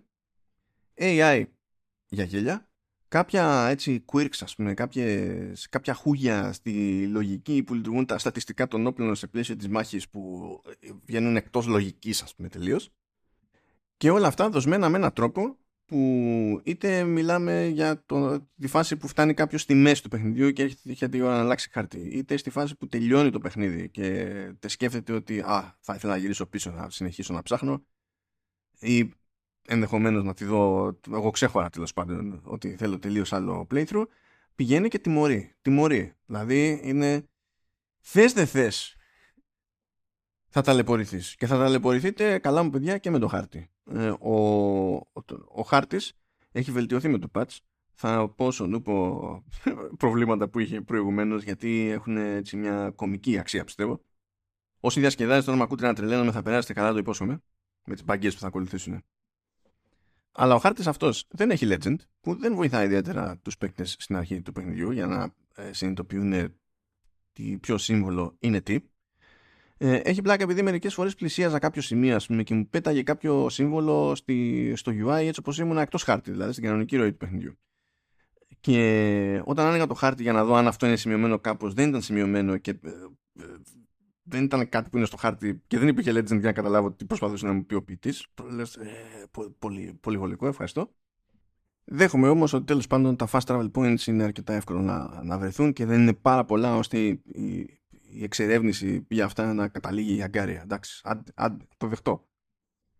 Αλλά εντάξει, θα, θα πω πάλι το ίδιο πράγμα, αλλά δεν μπορώ. Δηλαδή, αυτό είναι. Ε, το να φτάνουμε στο τέλος του παιχνιδιού και να μηδενίζεται στην ουσία η πρόοδος χωρίς προειδοποίηση είναι φοβερό. Δηλαδή έπρεπε τουλάχιστον να προειδοποιείται ο παίκτης. ο παίκτης προειδοποιείται να φτάνει στην τελευταία αποστολή σε καθέναν από τους δύο χάρτες και λέει ότι εντάξει άμα πας τώρα να προχωρήσεις μετά δεν έχει γυρισμό δεν είναι σίγουρο εκείνη τι μεταφράζεται στην πράξη αυτό το πράγμα αλλά λες τουλάχιστον μου είπες μια κουβέντα αλλά το να φτάνω στον τερματισμό του παιχνιδιού να μου πετάς την ίδια προειδοποίηση την τελευταία αποστολή και να συνειδητοποιώ στο τέλος ότι το δεν έχει γυρισμό είναι ότι είναι τα πάντα όλα όχι δεν μπορώ να γυρίσω αυτό το χάρτη πέρα από τα στατιστικά είπαμε εντάξει τα upgrades ε, ξέρω εγώ παιδιά OK. Okay. Μιας και είπα upgrades δεν ασχολήθηκα καθόλου με τα skill trees. Η, η αλήθεια είναι και δεν νομίζω ότι χρειάζεται να ασχοληθώ και ιδιαίτερα διότι τα πράγματα είναι πάρα πολύ απλά εκεί. Δηλαδή είναι δύο-τρία υποστηρικτικά skill σε κάθε περίπτωση που βοηθούν την κατάσταση όταν παίζετε με άλλους σε κοπ. Ε, αυτή είναι μία ιδιαιτερότητα που έχει για αυτό το σενάριο. Άλλη ιδιαιτερότητα είναι ότι ξέχωρα από σκύλα αυτό. Μπορείτε, άμα παίζετε με άλλους, να υποδείξετε συγκεκριμένο σημείο ώστε να καταλάβουν όλοι με τη μία ότι πρέπει να κινηθούν προς τα εκεί, να συγκεντρώσουν ε, τα πειρά τους προς τα εκεί. Εντάξει, πρακτικά πράγματα εκεί πέρα. OK. Okay. Ε, ένα μάτσο skills είναι Α, ε, άμα μου ρίξεις εδώ το skill point, τότε θα μπορείς να κουβαλάς περισσότερες σφαίρες από τα τάδε όπλα. Για τα τάδε όπλα.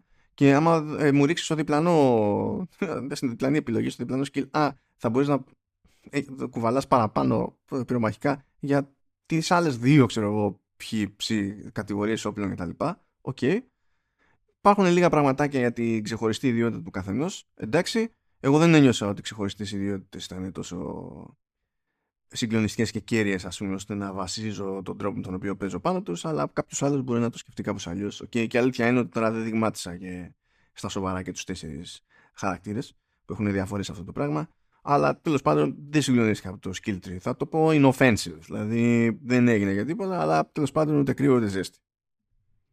Αλλά ήρθε η ώρα για τα bugs. Ήρθε η ώρα για τα bugs, παιδιά. Που είναι bugs που δεν, δεν υπάρχει το concept. Ε, δεν τα πήραμε χαμπάρι. Αυτά τα πήραμε χαμπάρι και κάποιος είπε Never mind, let's do this. Πρέπει να προλάβουμε να κυκλοφορήσουμε, ξέρω εγώ. Γι' αυτό και αυτά που έλεγες σε κάποια φάση ο Phil Spencer ότι κάναμε τα εσωτερικά τα mock reviews και ε, δεν φαινόταν ότι θα φάει τέτοιες καμπάνες. Περιμέναμε κάτι καλύτερο ε, σαν τέλος πάντων αντιμετώπιση από τους κριτικούς και τα λοιπά. Ε, είναι παραμύθια της χαλιμάς δηλαδή είναι, είναι πέρα για πέρα δεν μιλάμε για πλοία δηλαδή πρέπει συνειδητά κάποιος να πει δεν με νοιάζει που είναι έτσι το παιχνίδι το βγάζουμε για να περάσουν όλα αυτά που θα σας πω και ευτυχώς κάποια αντιμετωπίζονται με το πρώτο patch Ακούστε, παιδιά, καραγκιουζιλίκια. Βασικό μενού του παιχνιδιού, το κεντρικό μενού του παιχνιδιού. Δεν χρειάζεται να ξεκινήσει το παιχνίδι για να εκνευριστείτε. Πηγαίνετε στο κεντρικό μενού του παιχνιδιού. Υπάρχει μια λίστα με επιλογές τύπου New Game, Join Game και τα λοιπά. Εντάξει, άντε γεια. Σε αυτό το στάδιο να πω ότι το παιχνίδι είναι υποχρεωτικά always online. Που αυτό που περιέγραψα δεν δικαιολογεί αυτή τη φάση. Καθόλου, καθόλου, καθόλου όμως. Δηλαδή, ακόμα και αν δεν σας εκνευρίζει το concept ότι κάποιο παιχνίδι έχει, σας υποχρεώνει να είστε συνδεμένοι online για να το παίξετε το design αυτού του παιχνιδιού δεν εξηγεί σε καμία περίπτωση γιατί υπάρχει αυτή η απαίτηση από την πλευρά του παίκτη αλλά τέλος πάντων είναι αυτό που είναι εδώ αγνοείται το, το quick resume, το οποίο εφόσον είναι always online το παιχνίδι, δεν μου κάνει και εντύπωση γιατί πολλά παιχνίδια που είναι always online και έχουν επιχειρήσει να υποστηρίξουν το quick resume έχουν αποτύχει και μπαγκάρουν με άλλους τρόπους. Δηλαδή, ό,τι και να κάνετε με αυτό το παιχνίδι, όταν θα το πάτε να το τρέξετε πάλι, θα χρειαστεί να, κάνετε, να μπείτε στο κεντρικό μενού και να βαρέσετε continue. Και εκεί δεν σας βγάλει εκεί που το είχαν αφήσει, κάπου ήσασταν σε μια τοποθεσία. Δεν ενδιαφέρεται καθόλου για τέτοια πράγματα. Θα σας πάει και θα σας χώσει στο safe house ή στο base τέλος πάντων από το οποίο ξεκινήσατε όταν αναλάβατε το τελευταίο mission για το οποίο είχατε ξεκινήσει και είχατε παρατήσει διαδρομή στη μέση. Αυτά τώρα είναι. Αυτά, αυτά δεν είναι bugs. Αυτά είναι εκνευριστικά. Είναι εκεί ακόμα. Δεν έχει αλλάξει κάτι αλλά έχουμε μια λίστα επιλογών κάθετη στο ρημάδι του μενού στην αριστερή μεριά. Οι μοναδικές άλλες επιλογές που υπάρχουν από την πλευρά του παίκτη είναι συνδεδεμένες με συγκεκριμένα πλήκτρα. Δηλαδή, ξέρω εγώ, πατάμε το πλήκτρο option κτλ. Δεν χρειάζεται να πάμε κάπου σε κάποιο κουτάκι, ας πούμε, και να πατήσουμε κάτι. Πρώτον, ο ρημάδι ο κέρσορας ε, ε, είναι αυτό το κλασικό που βλέπουμε σε πάρα πολλά παιχνίδια δυστυχώς. Ε, ε, είναι, είναι κέρσορας, δεν είναι πλαίσιο. Έτσι, είναι ένα κύκλο και τον πηγαίνουμε πέρα εδώ με τους αναλογικούς μοχλούς. Το βλέπεις αυτό το πράγμα όταν έχεις μια επιλογή, ένα απλό μενού με τέσσερις επιλογές κάθετα και λες τώρα γιατί να παιδεύουμε έτσι; Τι νόημα έχει αυτή η ιδέα. Θα δοκιμάσω με το D-pad. Εντάξει. Έχουμε λοιπόν τέσσερις επιλογές κάθετα. Ο φυσιολογικός ο άνθρωπος θα δοκιμάσει πάνω κάτω στο D-pad για να δει αν θα αρχίσει να κάνει κύκλο τέλος πάντων τα, τα πλαίσια επιλογής. Πάνω κάτω καμία αντίδραση. Δεξιά καμία αντίδραση. Αριστερά πρέπει να κάνετε φίλες και φίλοι γιατί εσείς βλέπετε τέσσερις επιλογές κάθετα. Είναι οι μόνες επιλογές. Οι μόνες, έτσι. Αλλά δεν έχει σημασία. Είναι αριστερά στην οθόνη. Άρα πρέπει να κάνετε αριστερά για να γίνει highlight η πρώτη επιλογή και μετά να αρχίσουν να λειτουργούν τα πάνω κάτω. Λέω παιδιά, δεν είστε όχι να σχεδιάσετε. Δηλαδή ούτε, με, ούτε, ούτε μενού, με μία επιλογή δεν είστε να σχεδιάσετε. Αν το βλέπετε αυτό και λέτε εντάξει, πάμε κυκλοφορούμε έτσι. Θέλω να πω ότι ένα μήνα μετά το λανσάρισμα, αυτό το patch που βγήκε το μεγάλο, αυτό το διορθώνει. Το ότι το άφησε κάποιος να περάσει όμως αυτό, θεώρησε σχετικά αποδεκτό για λανσάρισμα, είναι άνω ποταμών. Πάμε άλλες μπαγκές. Ε, για την οποία τέλος πάντων. Ε, ε, η, η, η Arcane λέει ότι το έχει βελτιώσει το πράγμα. Δεν είμαι super σίγουρος και θα εξηγήσω γιατί δεν είμαι super σίγουρος. Παίζουμε στο παιχνίδι, έτσι. Παίζουμε, είμαστε, ξέρω εγώ, OK. Okay και τρώει κάπου ένα σήμα και αποφασίζει ότι δεν χρειάζεται να βλέπουμε ούτε τα ονόματα των εχθρών που, ή τον τύπο του εχθρού που εμφανίζεται με λεκτικό ας πούμε στη, πάνω στη μάχη κτλ. Ε, ούτε τις μπάρες ενέργειας. Και πώς το διορθώνουμε αυτό; Ε, διαπίστωσα στην πράξη ότι το διορθώνουμε με, με έξοδο και νέα είσοδος στο παιχνίδι. Στην ουσία με reboot του, του παιχνιδιού. Λες, είστε αστιέζοι. Α, και τώρα από τον εκνευρισμό ξανά άνοιξε το παιχνίδι και βλέπω το μενού. Είμαι πάλι στο κεντρικό μενού. Ε, είπα ότι διορθώθηκε η φάση με τον D-pad, πάρα πολύ ωραία, αλλά καταφέρανε και κάνανε κάτι άλλο φοβερό. Ε, δεν ξέρω τι σήμα έχει φάει το, το ρολόι για το save μου, αλλά φαντάζεστε ότι. Ε, δηλαδή, βγάζει ένα νούμερο εδώ που σημαίνει ότι έχω παίξει και καλά τις μισές ώρες από αυτές που έχω παίξει όντως και αυτές που έλεγε το ίδιο το παιχνίδι πριν περάσω το patch. Αντιβγαλτάκι άλλα χαριτωμένα bugs. Και επίσης αυτό είδα ότι διορθώθηκε. Ευτυχώς. Ανοίγουμε το χάρτη, έχουμε το περιθώριο να βάλουμε κάποιο pin για να πούμε ότι τέλος πάντων εγώ θέλω να σταμπάρω ένα σημείο και να πάω εκεί. Πάρα πολύ ωραία. Παιδιά, δεν κάνω πλάκα. Την πρώτη φορά που κάνετε drop το pin, η πρώτη φορά μπαίνει πάντα σε άλλο σημείο από αυτό που έχετε υποδείξει στο χάρτη. Και πρέπει να το βάλετε, να το βγάλετε και να το ξαναβάλετε. Έπρεπε τέλος πάντων, τώρα το ίσχυε αυτό, για να μπει στη θέση που όντως δείχνεται με τον Κέρσορα. Υποτίθεται ότι έχει και Κέρσορα. Δηλαδή, ε, ε, και έχουμε διαλέξει τοποθεσία συγκεκριμένη, ξέρω εγώ. Μπορεί να είναι και point of interest στον ίδιο το χάρτη και δεν υπάρχει debate ως προς το αν κάτι είναι επιλεγμένο ή όχι. Το ισιώσανε αυτό το patch. Θυμηθείτε, έχουμε να κάνουμε ένα παιχνίδι με πολύ loot, τέλος πάντων με όπλα που βγαίνουν έτσι σχετικά procedural κτλ. Έχουμε να κάνουμε διαχείριση του loot, να δούμε τι θα πάει για φούντο, για να πάρουμε λεφτά ή για να αδειάσουμε slots στο inventory κτλ περνάμε το ρημάδι τον Γκέρσον πάνω, πάνω, πάνω από κάθε όπλο και υποτίθεται ότι μας λέει τα στατιστικά του, τις ιδιότητέ του κτλ. Έτρωγε σήμα το παιχνίδι και πήγαινε σε ένα όπλο, μετά λες κάτσε να δω το διπλανό. Έτρωγε σήμα και στο διπλανό δεν εμφάνιζε τίποτα. Και έπρεπε να πας σε πάνω κάτω αριστερά ή δεξιά του και να επανέλθεις μετά στο άλλο για να νιώσει και να καταφέρει να βγάλει την, την καρτέλα του. Τώρα έχει βελτιωθεί αυτό το πράγμα. Φαίνεται πότε πάει να πάθει το κλακάζ και πάλι και εκεί το, καταλαβαίνει, το καταλαβαίνω από το feedback, διότι αποτυγχάνει την πρώτη και μετά στην ουσία είναι σαν να τον βάλει να τσεκάρει ότι ε, κάτι πρέπει να έχει γίνει εδώ, δεν έγινε προσποιήσου ότι ξανακάνει hover ο, ο παίκτης. Και έχει δεύτερη φορά το ίδιο force feedback και με τη δεύτερη εμφανίζει, δηλαδή δείχνει ότι επελέγει και εμφανίζει δίπλα την καρτέλα με τα λοιπά στατιστικά. Σε τυχαίες φάσεις, αυτό δεν μπορείς να το τεστάρω γιατί πρέπει να παίξω αρκετά το παιχνίδι. Ακριβώς επειδή σκάει τυχαία αυτό το πράγμα. Έτσι. Σε τυχαίες φάσεις, αποφάσισε το παιχνίδι ότι με το option key που είναι να ανοίξει το μενού το κεντρικό με το άλλο πλήκτρο τέλος πάντων υποτίθεται ότι πάλι ανοίγει το μενού αλλά κατευθείαν στην καρτέλα του χάρτη okay, αποφάσισε ότι το δεξί το, το option key δεν θα ανοίγει το μενού. Γιατί, γιατί έτσι. Και έπρεπε να ανοίγω το χάρτη με το άλλο πλήκτρο και ύστερα μπορούσα να πλοηγηθώ στο υπόλοιπο μενού. Δεν υπήρχε πρόβλημα. Αλλά μέχρι να κάνω reboot το παιχνίδι πάλι έλεγε δεν χρειάζεται. Random. Όποτε τη βάραγε. Κανένα πρόβλημα. Σε άλλες περιπτώσεις, άνοιγα το μενού και εξαφανιζόταν ο κέρσορας. Και δεν μπορούσα να κάνω τίποτα.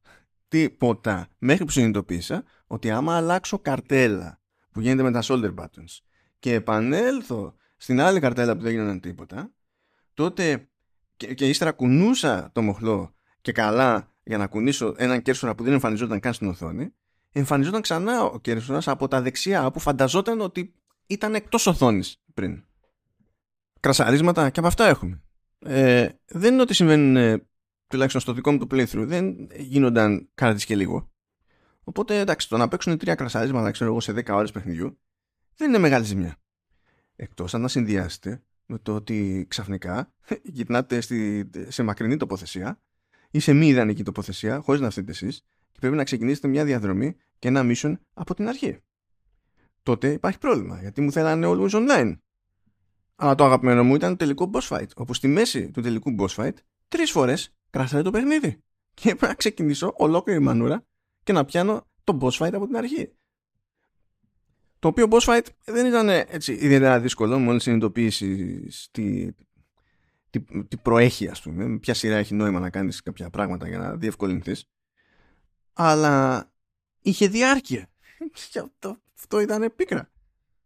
Για να καταλάβετε το επίπεδο της καμενίλας στο multiplayer, αν είχατε θέμα με κάποιον παίκτη και θέλατε να κάνετε report, στη φόρμα του report είχε ένα πεδίο που έλεγε optional details και τα optional details ήταν υποχρεωτικό πεδίο. Και άμα δεν βάζετε κάτι σε εκείνο το πεδίο, δεν μπορούσατε να κάνετε submit το report. Μιλάμε για κομμωδία, κομμωδία. Τέλος πάντων έφτιαξε αυτό υποτίθεται με το, με το patch. Τώρα από ό,τι βλέπω βάλανε και μια λίστα στο ρημάδι το archive που τουλάχιστον δείχνει τα gravelocks τέλος πάντων αυτά που λέμε ότι είναι τα 100 collectibles που πηγαίνουν το πακέτο με αφήγηση δείχνουν πια υποτίθεται ότι έχουμε μαζέψει. Τώρα πού είναι, πού ήταν, πια μας λείπουν, άλλο καπέλο. Αλλά τέλος πάντων, έστω ότι. Επίσης, προηγουμένως στο, στο, στο main hub που ήταν το fire station, είναι η πρώτη βάση υποτίθεται. Και εκεί είμαστε και καλά ασφαλείς. Ε, είναι η πρώτη βάση που έχουμε στο παιχνίδι. Το πρώτο πράγμα που έχουμε να κάνουμε στο παιχνίδι είναι να εξασφαλίσουμε τη συγκεκριμένη βάση ε, άμα σκάγανε εχθροί απ' έξω και πυροβολούσαν, περνούσαν τα βλήματα μέσα από τους τοίχους. Τώρα το μαζέψανε και αυτό. Αντίστοιχα με τα, με τα Rook Storms.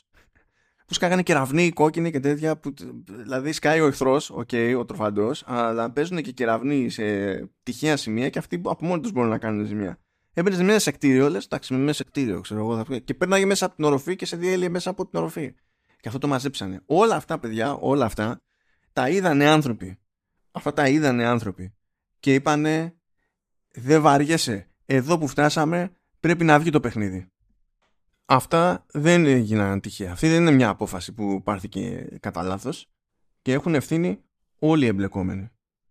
Και η Microsoft που έχει αφήσει τη, τη ZeniMax να κάνει τα κουμάντα που έχει συνηθίσει να κάνει και η Bethesda που σε ρόλο εκδότη του τίτλου της Arcane είπε δεν βαριέσαι το έχουμε το οποίο μακάρι να έλεγα ότι με εκπλήσει, διότι το δεν βαριέσαι το έχουμε, το είχε μπει και στο λανσάρισμα του Fallout του 76, ας πούμε. Είχε κάνει φοβερά πράγματα και στο παιχνίδι και είχε κάνει ακόμη πιο μεμτά πράγματα με, τα, με τις συλλεκτικές εκδόσεις που άλλα έταζε και άλλα παρέδιδε στους παίκτες τώρα. Εντάξει. Αλλά και η ίδια η Arcane, διότι τέλος πάντων ακόμη και αν υποθέσουμε ότι το φορέσαν παραπάνω και είπαν ότι κοίταξε να δεις με ενδιαφέρει τι θα γίνει, θα βγει το παιχνίδι Δυστυχώς δεν γίνεται να μην έχει κανένα μερίδιο ευθύνης γιατί είναι η δημιουργία του παιχνιδιού. Τι, να, τι, να κάνουμε; Δεν γίνεται να τους αφήσουμε τελείως έξω τέλος πάντων από το συγκεκριμένο χώρο.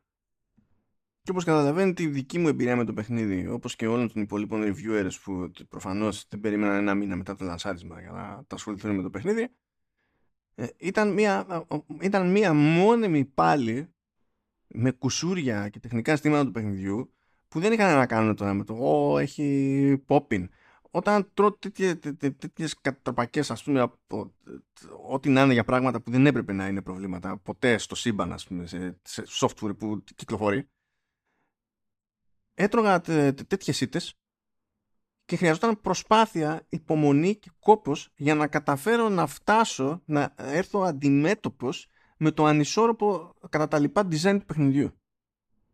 Και φυσικά όταν αρχίσουμε και μαζεύουμε τέλος πάντων τα διάφορα bugs δεν αλλάζει ότι το design είναι ανισόρροπο παρότι δεν μπορώ να πω ότι τέλος πάντων δεν έχει ποτέ και πουθενά καμία σπίθα, καμία χάρη κτλ. Αλλά τι να το κάνεις. Δηλαδή αν τουλάχιστον είχε βγει το design και είχαν μόνο τα τεχνικά συστήματα θα έλεγες καταλαβαίνω τι δουλειά έχουν κάνει τραγικά τεχνικά συστήματα ε, λιγότερο ή περισσότερο δεν ξέρω τι αν όχι, όχι, όχι ο καθένας αλλά ναι, εντάξει. Δηλαδή αυτό που περιμένω είναι το patch. Είναι, είναι, είναι τα πατσαρίσματα. Κάποια στιγμή δεν μπορεί. Οι χοντρές τρύπες να κλείσουν. Τώρα εδώ πέρα δεν ξέρω τι να περιμένω. Θέλει πάρα πολύ δουλειά το παιχνίδι. Πάρα, πάρα πολύ δουλειά το παιχνίδι για να έρθει στα ίσια του. Και νομίζω ότι από τα χειρότερα του, τα χειρότερα του είναι αυτή η απέτηση για μόνιμη και συνεχή σύνδεση στο δίκτυο που για να εφαρμοστεί στην πράξη σημαίνει ότι όταν ξεκινάτε μια δραστηριότητα και πηγαίνετε από το σημείο α στο σημείο β αν την αφήσετε στη μέση σε ένα μηχάνημα που υποτίθεται ότι έχει σπρώξει το concept του Quick Resume και με παιχνίδι που προέρχεται στην ουσία από την ίδια εταιρεία που επινόησε το concept του Quick Resume ως ατού των συστημάτων της καθίσταται άχρηστο άχρηστο και δεν είχε κανείς το νιονιό να πει ότι τέλος πάντων που και που ας παίζει και κανένα auto save όχι μόνο όταν περνάω ε, όταν τελειώνω αποστολή ή όταν περνάω από safe house τέλος πάντων και από βάση απίστευτα πράγματα απίστευτα δηλαδή το Redfall πάνω απ' όλα ξεκίνησε ως κακό software πριν πριν καν μας δώσει την ευκαιρία να βγάλουμε άκρη για το πόσο μέτριο είναι σαν παιχνίδι. Τώρα τι θέλω και τα ανοίγω το στόμα βέβαια. Αν αυτός είναι ο μόνος τρόπος να έχουμε σωστό frame pacing σε τέτοια παιχνίδια, τέλος πάντων ξέρω εγώ καλύτερα να τρώω στη μαπά του From Software. Τι να πω, τι να πω άλλο. Αυτά από μένα και τη σκνήπα μου. Δεν ξέρω αν έχει ακουστεί ή όχι. Δεν ξέρω αν θα καθαριστεί στον ήχο σε περίπτωση που ακούγεται. It is what it is. Προχωράμε και θα επανέλθουμε. Ελπίζω όχι με τέτοιες τραγωδίες.